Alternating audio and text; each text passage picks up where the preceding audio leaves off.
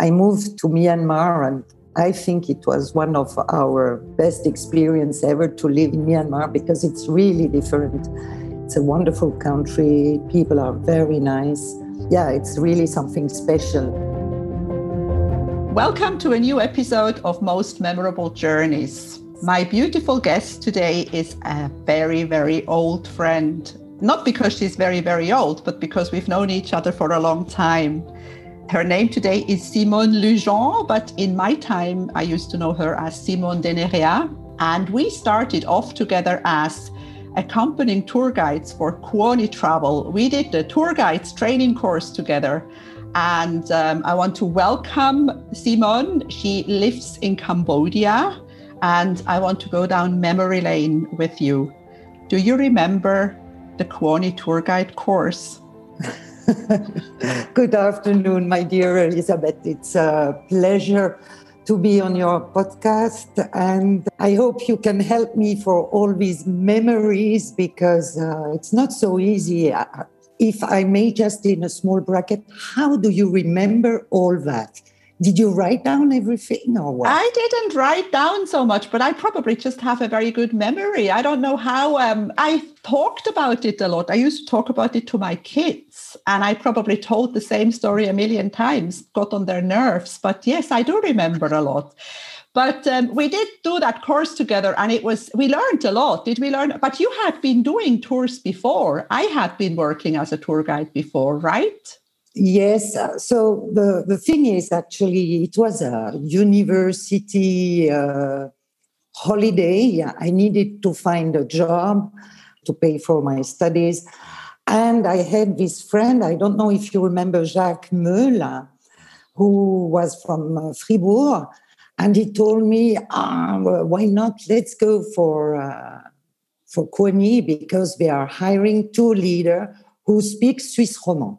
Uh-huh. Because at the time, the Swiss German, you were all over Switzerland. And we had clients from the French part of uh, Switzerland, and they really uh, needed us. And because my mother tongue is Swiss German, uh, I was born in Bern, but I grew up in Lausanne. It was quite uh, easy for uh, it was quite easy and we were needed at this time. I don't remember why it was so difficult to find a tour leader coming from the french part of uh, switzerland.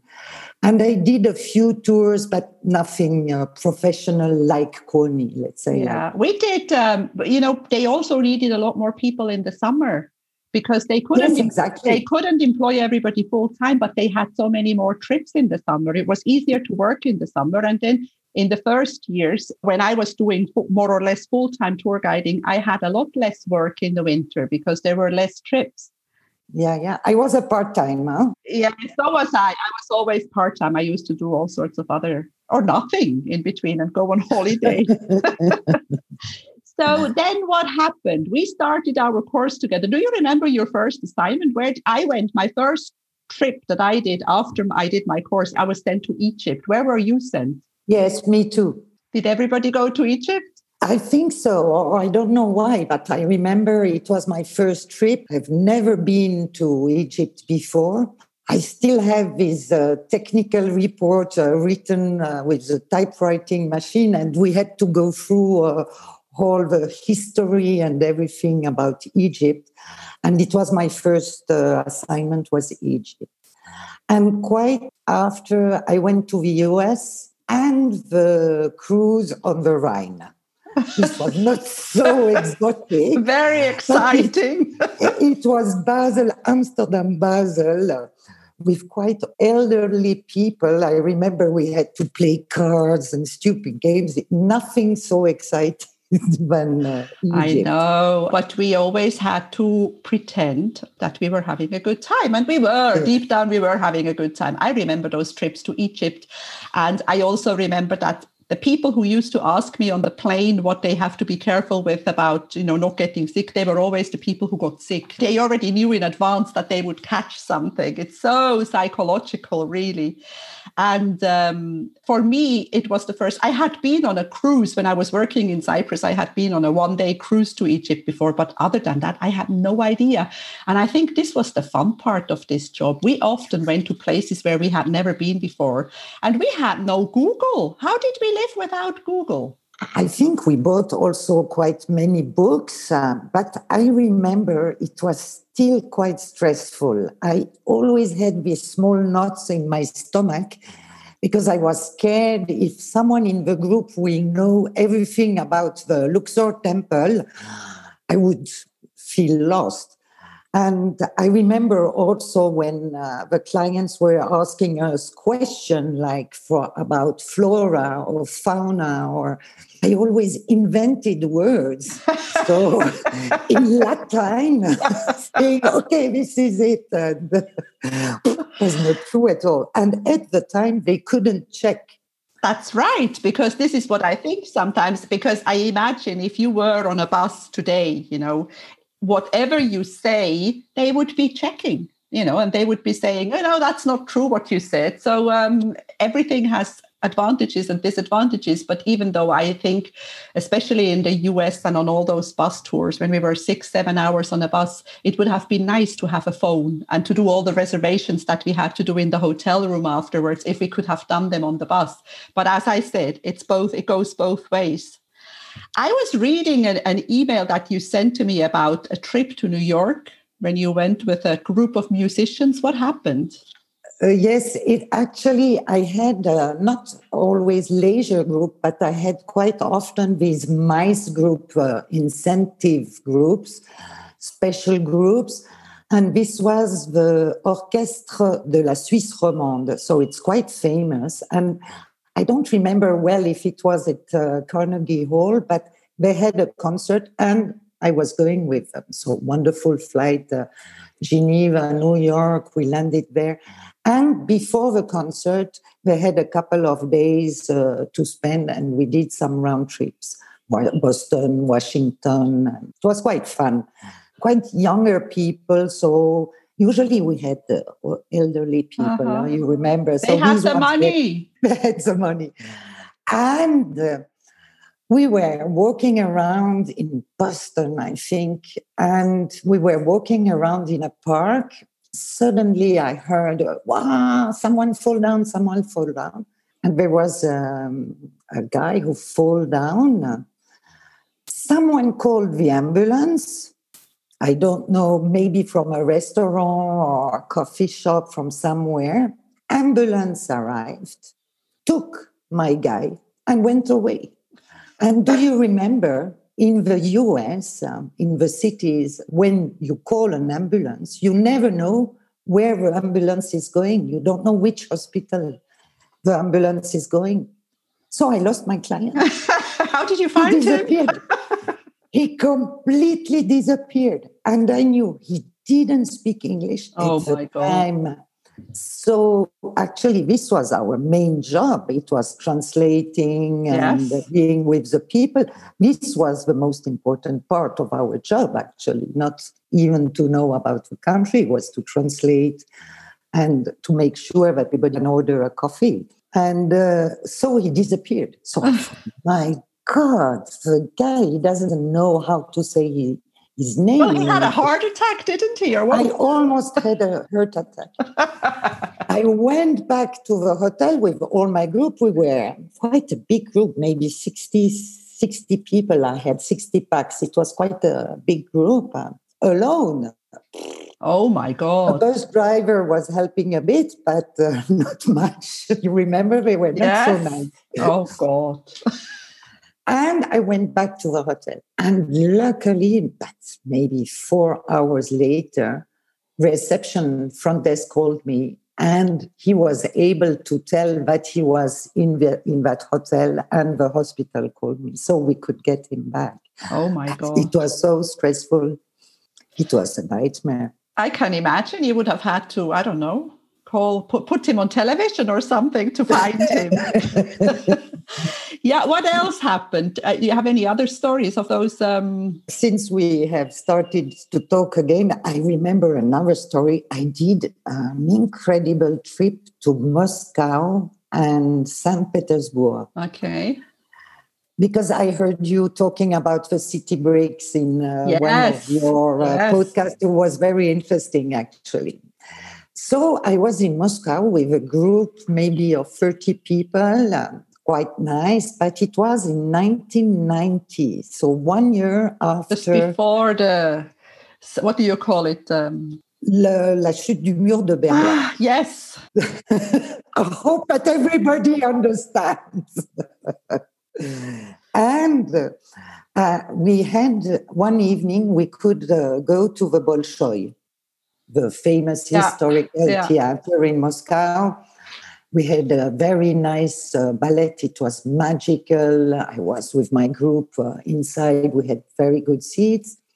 Intermission arrives. Everybody runs to the toilets, and because I'm a very good tour leader, I wait uh-huh. until to be the last one. Intermission is finished. I go back, door was closed. and the lady, the security lady there, the real Russian, uh-huh. uh, tough lady type, very tough, looked at me and said, You cannot go back. Yet. So it started, yes. yet, yet, finish. And she looked at my legs I found it a bit surprising and I said, What does she want? It took me uh, some minutes to figure out that she wanted what? What? Your tights. Exactly. Yes. She wanted my tights. So yes. I had to take out my tights, gave it to her, and she let me in. That's crazy. So it was. I was naked legs in Moscow, zero degrees, and I had to go back. But you go back in. But this yes. is how it it was cigarettes. They were like cigarettes, jeans, blue jeans, and tights. They were very, very. They they so much wanted pantyhose. It's called in America. So um, yeah. I did a great tour of Russia, and I remember somebody had briefed me for this tour, and they had told me what to put in my suitcase to, you know, to, to get things it's crazy when you think of how things have changed. I went back to Russia once in 1995 when I was working for a hotel here in Cyprus, and I went to a travel fair. So 1995 was quite early, and um, I had a great time. It was all different, but it was still it hasn't changed. I would love to go back because it must be so different now. Yes, for sure. Yes, for sure. And you remember we were going in a restaurant in Moscow and we could buy caviar Oh, in that restaurant for yes. nothing. Yes. It was yes. like a grey market, let's say. People would market. eat it with a spoon because it was so cheap. Yes. Oh, God, I know. And I know. Uh, you could whisper to the waiter, okay, one box. And uh-huh. all my clients wanted a box of caviar. Yeah. And yeah. the waiter was coming behind you, dropped the box on your knees of caviar. Mm-hmm. I completely panicked because I had something like 10, 12 kilos of caviar on my knees. I didn't know how I would go out from the restaurant. I had only a small bag. I remember that about Moscow. It was yes. crazy. And you see, now that we are talking about this, there's going to be a lot more things coming back to your mind. But um, I want to sort of move on in your life a little bit because because you have done a lot of other interesting things. You have you got married. I came to your wedding. I remember it was a beautiful wedding on the hills of lake geneva. I don't what was the place? It was uh, actually it's a small village where my husband grew up. And after that we went for the dinner at Essertine. Yeah, it was beautiful. It's all in the Canton de Vaud, yes. and uh, it was very and nice whenever all these years when Natalie was studying at the École Hôtelière de Lausanne, every time I drove there to see her or to pick her up, I was thinking of that wedding and you're, you and I, yeah, and I'm so glad that we found each other again. It's funny how life works. Maybe COVID, these are all the good sides of COVID because we had more time. We suddenly had more time to sit and think of people that we didn't you know, we didn't stop seeing them because we wanted to stop seeing them. We stopped seeing them because we all got became too busy. Maybe we, we don't have time, but the best part of a friendship is when we talk together again, uh, maybe one year ago, it was like I was with you all the time. No time has. Well, th- those are the good friends, aren't they? Yes. This, this is so fun. I, I, could recognize everything your laugh, your voice, your everything. And it, the madness. Actually. the madness. We had big laughs. We did stupid things. And, oh, yes, we did. But that's okay. It was, I always say, you know, because people have this thing, especially, you know, now that I'm working as a coach, and they say this, this famous question, what would you tell to your 20 year old self? I wouldn't want to tell anything to my 20 year old self because if I didn't do all those stupid things or all this, I wouldn't be the person that I am now. Yeah, that's for sure. You know, they say you have to be young and stupid to become old and wise. Now I'm wise. I'm not old, but I am. You're beautiful. Don't worry. but uh, let's continue. So you had or have three sons. How did that yes. happen? I was traveling a lot uh, after yeah. my master degree, uh, and I traveled with uh, as a tour leader. And when I met my husband in 1990, there is something obvious when you meet the man the or the yeah. husband. I always say that to my sons don't worry, they change. You will know when it's the good one. And my husband said, Oh, listen, when if you want to get married and if I would like to have children, also me too. Yeah. I think it's, uh, it would be better if you stop traveling because yeah. I was traveling all the time. Yeah okay, I decided to become a travel agent in a travel agency, and uh, I had a job. And we had three wonderful uh, boys. There, we have three boys in four years, so it was quite uh, tough. It was quite tough, but mm-hmm. so fun. And uh, yeah, my sons are now like your kids. Actually, they are, they have almost the same age and uh, they were all over the world and now they are all back uh, in switzerland one of my sons my elder son is here with us in cambodia in yeah that's what i was going to, to, to point towards because we forgot to say that you are in cambodia yes. so what happened how did you get to asia my husband was working for a flavor and fragrances company based in Geneva, a very famous one. I'm not going to say the word. You can say it. This is a free. This is a free. No, uh... it, it's quite well known. Okay. And, uh, he always wanted to be an expatriate. We wanted to be expatriates, actually. And he got an offer for Princeton, USA, yeah. or Singapore, Southeast okay. of Asia. And we decided to go for Southeast of Asia. So our kids were small, two, five, and six years old. I put all my furniture in a box and we went with uh, five uh, suitcases uh, to Singapore. We moved to wow. Singapore. And we thought we will stay for two years or three years. My husband had a contract for three years, I think, and we stayed every time we knew, and we stayed there for 15 years. So your boys went to school in Singapore? Yes, yes, at a French school, Lycée Français de Singapour, because this was the closest one from a French school. They have a Swiss German school actually. Yeah. But my Swiss German is, you know, I'm not like you, the first generation. I'm already the second generation of Swiss German. Your so Swiss I, German is perfect. It always used to impress me you know, being Romand, being French speaking, their German is not. I'm not saying it's not good. Usually, there are also people who speak it very well, but it's harder for them. I always feel that it's harder for them to learn, especially Swiss German, because Swiss German is not German. You know, it's no, a difference, no, no, it's difference between speaking German and Swiss German, and you spoke both. Yeah, it was always a very big asset actually yes. for me to speak yes. Swiss German because the Swiss German would not guess that I'm Swiss French. So uh, yeah, in the opposite yeah. way. So it was quite interesting. That's very useful because in my case, as soon as I open my mouth, whether I speak German, the Germans immediately understand that I'm not German. They understand that I'm Swiss. as soon as I speak French, people immediately understand that I'm not French, even though my French is good. So I'm very I'm, good. I don't, I don't actually speak any language properly. It's like me, don't worry.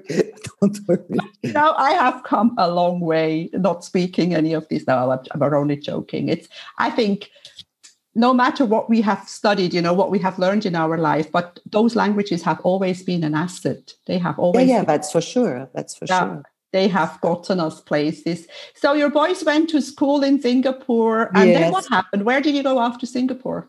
I started to work for uh, a DMC, a destination management company. I, yeah. I don't know. It's a company who who is organizing uh, the round trips for travel agencies in Switzerland, in Spain, in Germany, yeah. all over. Yeah. And I started to work for this company. Actually, I was selling round trips to expatriate from Singapore to Southeast of Asia. So in 2003, I started to sell trips to Cambodia, Vietnam, Myanmar, Laos. Yeah. And I traveled also there. I would often, I think every month I would go in one of the country uh, of my region. It was really yeah. my playground. And traveling is not work for me. It's really something about, yeah, it's just wonderful to discover these countries and to meet these people. Yeah. So, and in 2015, uh, my husband already uh, left Singapore. I stayed in Singapore so Theo, our younger son, could finish his studies, his uh, baccalaureate. Yes, his A levels, it would be in English. Yeah, whatever you need to go to a university. Exactly. Yeah, and yeah. my husband was working in Myanmar, in Yangon. So I moved to Myanmar, and I think it was one of our, yeah, best experience ever to live in Myanmar because it's really different. It's a wonderful country. People are very nice. Yeah, it's really something special. And all the clients that I welcomed there because I was in charge of our uh, office in Yangon, they would leave this country with tears in the eyes. So it's really something very, yeah. it's yeah. I'm sure everybody who went to Myanmar has something special. I tell. only went once for a week and I want to go back. There are so many places that I want to go back to because I worked for a very short period out of Bangkok. I went to, to all those four countries, but just once, and once for a week is not enough to get to. No, it's you know. not enough. So, wh- what happened and how did you end up in Cambodia? Yeah, because in, why not? We wanted to buy a land I don't know. When you work in hospitality, when you work in with tourism and travel, I was inspecting, let's say, uh, 150 hotels per year. Yeah. Always visiting, and so you could tell, okay, this hotel is nice or not. And I think at one point, maybe it's better to buy uh, land to build a hotel than to buy a chalet in Verbier. It's almost the same price, you see. really? yes so uh, we wanted to buy land in Myanmar first, but there was a revolution, monk revolution. There was a Nargis typhoon in 2007, 2008. So we decided to go to Cambodia. It's really something special. Cambodia has a long history, a sad history, mm-hmm. but people are, yeah, very nice. They smile a lot. And I was always impressed by the Angkor Wat temples, by the temples, by oh, the history of it. Yes. I yeah. really fall in love, you see. Yeah. You were telling in one of your podcasts, it's uh, you found a book in a bookshop in the US who changed yes, your life. For me, correct. I think it's the temples. That, isn't that amazing, though? These moments in life that changed something for you. I think it's interesting to look back at life once in a while and wonder, you know, what happened? Where, when did it happen? And so it was Angkor Wat in your case. Yeah, it was the temples. Yeah. And uh, so we bought the land and built a hotel. And uh, since then, uh, voila. And uh, Cambodia is our base, but I was working in Myanmar and in Vietnam after in, in Ho Chi Minh City. But since the pandemic, since the, the I don't want to say the word anymore. I know we were all tired of it. I was quite lucky because uh, I took a plane on the 14th of March. The 16th of March, they closed the borders, so I could come back to Cambodia. So you, were, yeah. Well, I don't know if you heard this because I took a plane on the 11th of March and I flew to Argentina. Yes, uh, I remember because I remember because my son was in Colombia in the and same time as your daughter. Where is she going? Anyway, that's another story. That's going to be another episode. But uh, it was an interesting experience, and I'm so glad I went because it's part of being a little crazy. Only me yeah. But so Cambodia is your home at the moment, and you, yes. you like you didn't really have much choice, did you, in the, the last year? No, not really. And we are waiting for the tourists to come back. Uh, yeah. On the other hand, the temples are empty. It's really sad. And um, people are struggling. Actually, they start to struggle a bit. What is incredible is that, you know, in all these Buddhist countries and especially also in Southeast of Asia, the people help each other a lot. So uh, most of the employees, the hotels employee or restaurant employees, went back to their provinces or to their family. They lived together, and they help each other like that. But it's a tragedy. It's a nightmare, and uh, we have no income, no help from governments. Uh, so uh, we just try to survive. To by, like yeah, yeah, yeah. It's going to take years until all this recovers fully, and um, I think hopefully we are on the other side. I think we are on the second half, and hopefully it will end, and we we will be able to travel again because you and I have to get together somewhere. Because funny enough, also. Oh exactly. Even though we haven't seen each other for so long, our children, my daughter and your two sons, went to the same university. Yes. but not the same years. I think I think they were a couple of years. It, wouldn't it have been funny if we had actually met at the school one day? That would have been. Yeah. A, so yeah. I would have recognized you. of course, of course, we haven't changed. We said that before. So tell me now, out of all the countries in Southeast Asia, which one is your favorite? Often the clients or the tourists. I sound like a tourist, don't I? Actually, I love the word tourist. You know that? Because it's, I love that word. I don't know why people always see this negative part of tourist, but tourist is a tour, and tour is wonderful because it's traveling so it's very nice. Life is a tour. One of the reasons why i'm calling my podcast most memorable journeys is because i don't only want to talk about journeys as in travel. I want to talk about journey the journey of life. Because you know like especially us who have our journey is uh, our life has been a real journey everybody's life has been a journey but when you think of all the traveling that we've done it was a journey. So which one is the favorite the favorite the favorite country?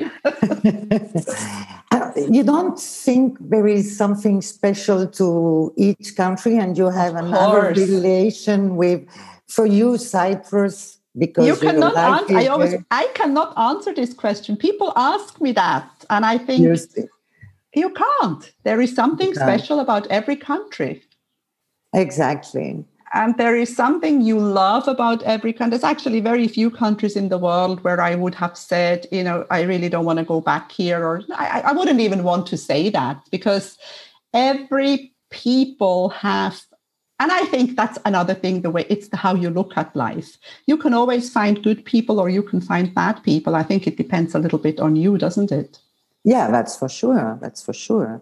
It depends also in which kind of mind you are when you are traveling. And uh, I remember uh, a trip in uh, Japan. Everybody is praising Japan as the most wonderful uh, country. For me, it wasn't really because I was sick almost all the time. And uh, you see these kind of things, and you don't see the country the same way. And also, yeah. when you are working in a country, I think it's completely different because you have really another relationship with the people. When you are a, a tourist, it's sometimes difficult to experience, even if everybody wants that experience the authenticity of a country. Yeah. It's much more difficult. But when you work with them, you have another approach, and uh, maybe, uh, yeah, That's you are true. also respected differently. And now, with our old age, you can figure out here in Southeast of Asia, when you are 59, 60 years old, you are a very, very old lady I know. respect you a lot, yes. a lot, a lot. So uh, it's quite nice. Actually, this is the good part of aging. The good part of being old. exactly. Uh, yes, this is true. But um, you know, uh, just coming back to tourism and to the one thing that I noticed very often was that people who had a lot of money, um, you know, money doesn't buy you happiness. I often had people who were very rich or who had a lot of money and who who were miserable they didn't enjoy this trip that they paid so much money for you know they were looking for something to complain about. And uh, i mean those were really really good trips. Those were good hotels. But i think if you want to find something negative you can always find something negative. And if you want to find something positive you can find something positive. I don't know if it's related to money because you have very rich people who enjoy a lot and uh, you have people uh, i think it's really about it's an attitude people. it's an attitude yeah. It's, uh, how you see uh, we always say in the tourism industry we don't like the clients from christmas because christmas you pay a lot yeah. The, uh, flight tickets are very expensive you are so stressed by before the trip, uh, the Christmas gift, uh, family gatherings, and you arrive in Southeast of Asia. And I can bet you every time I see a client entering in a hotel or I welcome a client in a group, I can tell this one looks so tired. In two days, he is sick. And ah. they are sick because the food is not the same, yeah. because it's very hot. And it's very humid in our countries and they are uh, so their immune system from all the stress that they had before the trip is so low that uh, they cannot exactly. handle all these changes. Isn't that interesting though? Yeah yeah i'm quite sure. And the other thing is the malaria medication. Okay. I had awful clients complaining about everything. My first question to them always is are you under Lariam or Fansidar, this special medication yeah. for malaria? Because yeah. it has second effects and you are miserable. Oh no. so, yeah, yeah. Oh yeah, I forgot about that. I haven't been to any of these countries now for quite a while, you, you know, because uh, vaccinations, well, malaria yeah. medication, all sorts of things. Interesting, interesting. Oh, I will come. I'm going to come and visit you. I but, would, uh, love to welcome you in Cambodia. I dream about saying, Welcome to Cambodia. you have a safe trip. Hang in there. You will say it soon again. It's going to be fine. We're going to be fine. So tell me, we're going to, I'm just looking at the time. We are coming towards the end of this interview. Where is Simone Lujon de Nerea going to get old? You're not old. I mean, even if the Asians think that you're an old lady, you're a very young lady. But where will you spend your older years when you don't want to work anymore? Where will you retire? I will not start uh, a political discussion about Southeast of Asia, but uh, there is a lot happening in our zone uh, with many political issues. Actually, the Southeast Asia is changing, is going there uh, quite, uh, yeah, is going to a development, and luckily it's good because it's uh, they are poor countries, and the yeah. the ranking is very low in the on worldwide. I think we will come back to Switzerland. We will fly back to Switzerland and uh, stay in Switzerland because um, and maybe travel. And since I have discovered Airbnb or this kind of uh, houses, uh, rental of houses, I think we can travel, stay for three months in Cyprus and go yes, to South Africa for yes. two months. Yeah. This has changed the world. You don't need to own a house uh, abroad. You can travel easily. And uh, I think we will come back to, to Switzerland. But maybe more because the southeast of Asia that we have discovered is changing and is changing fast and uh, it's good huh? it's not uh, yeah. i'm not saying yeah, yeah, bad but uh, yeah there is uh, time for everything i think. That's very true. That's very true. So yeah any last words? Anything else that you remember? Anything that um, that you want to tell me or otherwise? I am going to end this interview. Yeah, it was very nice to talk uh, with you. I think everything in life is about friendship. I have wonderful friends in Switzerland that uh, I still have uh, today, and it's very important to keep uh, all the relation uh, with friends because uh, it helps you to go further. To and so you have also friends all over the world where you can travel to. And that I really very hope, important. Uh, yes. I really hope that soon we can go into this metallic uh, plane. You remember? Yes, I remember. The, you know those tubes. I do remember. you know where they. With wings. Uh, because I say at the beginning of my podcast, my favorite smell is airplane kerosene. And my favorite sound is hearing the pop of a champagne cork in business class. So I'm looking forward to that. Yeah, me too. Me too. but um, it will look. I think it's all good. We have all hopefully also learned our lesson. One thing that I say is that I will not be traveling the same way ever again. I will be much more grateful. I will appreciate every single flight that I go on. And I also maybe will think a little bit more about you know, flying so much, do a little less because some things can be done without the trip. So um, maybe choose a little better because of Mother Earth. And um, yeah, and That's just for sure. And uh, yes, you are so right about friendship. It's the most important. It's about um, sharing a good time and also being there in you know when there is some carrying each other through life. I think that's what friends are for. Yeah, yeah, that's for sure. And they helped me a lot uh, throughout. And they were always coming to the countries where we lived. So, and you know, I love group tours. I love to travel in a group, actually. Uh, so, yeah, it was great. So every year they would come, 20 of them from Switzerland, family and friends, and we would do a round trip. Wonderful. Beautiful. So it's good to share. So I have really enjoyed talking to you very, very much. Thank you for being with me today, Simone. Thank you, Elisabeth. Merci beaucoup à toi.